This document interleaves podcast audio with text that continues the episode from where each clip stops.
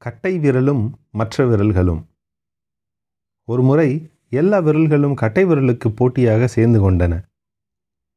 தங்களை விட கட்டை விரல் உயரம் குறைவாகவும் பருமனாகவும் இருப்பதாக கூறி கேலி செய்தன. அதைக் கண்டு வருந்திய கட்டை விரல் இனி மற்ற விரல்களுடன் சேரக்கூடாதென எண்ணி தனித்து அசையாமல் நின்று கொண்டது. கை எதையாவது எழுதவோ பிடிக்கவோ முயன்றபோது கட்டை விரலின்றி இயலவில்லை. மற்ற விரல்கள் இதைக் கண்டு கட்டை விரலின் அருமையை உணர்ந்தன.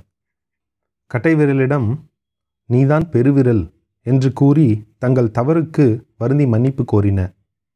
கட்டை விரலும் அவர்களை மன்னித்து அவர்களுடன் சேர்ந்து வேலை செய்ய கை மீண்டும் பலம் பெற்றது.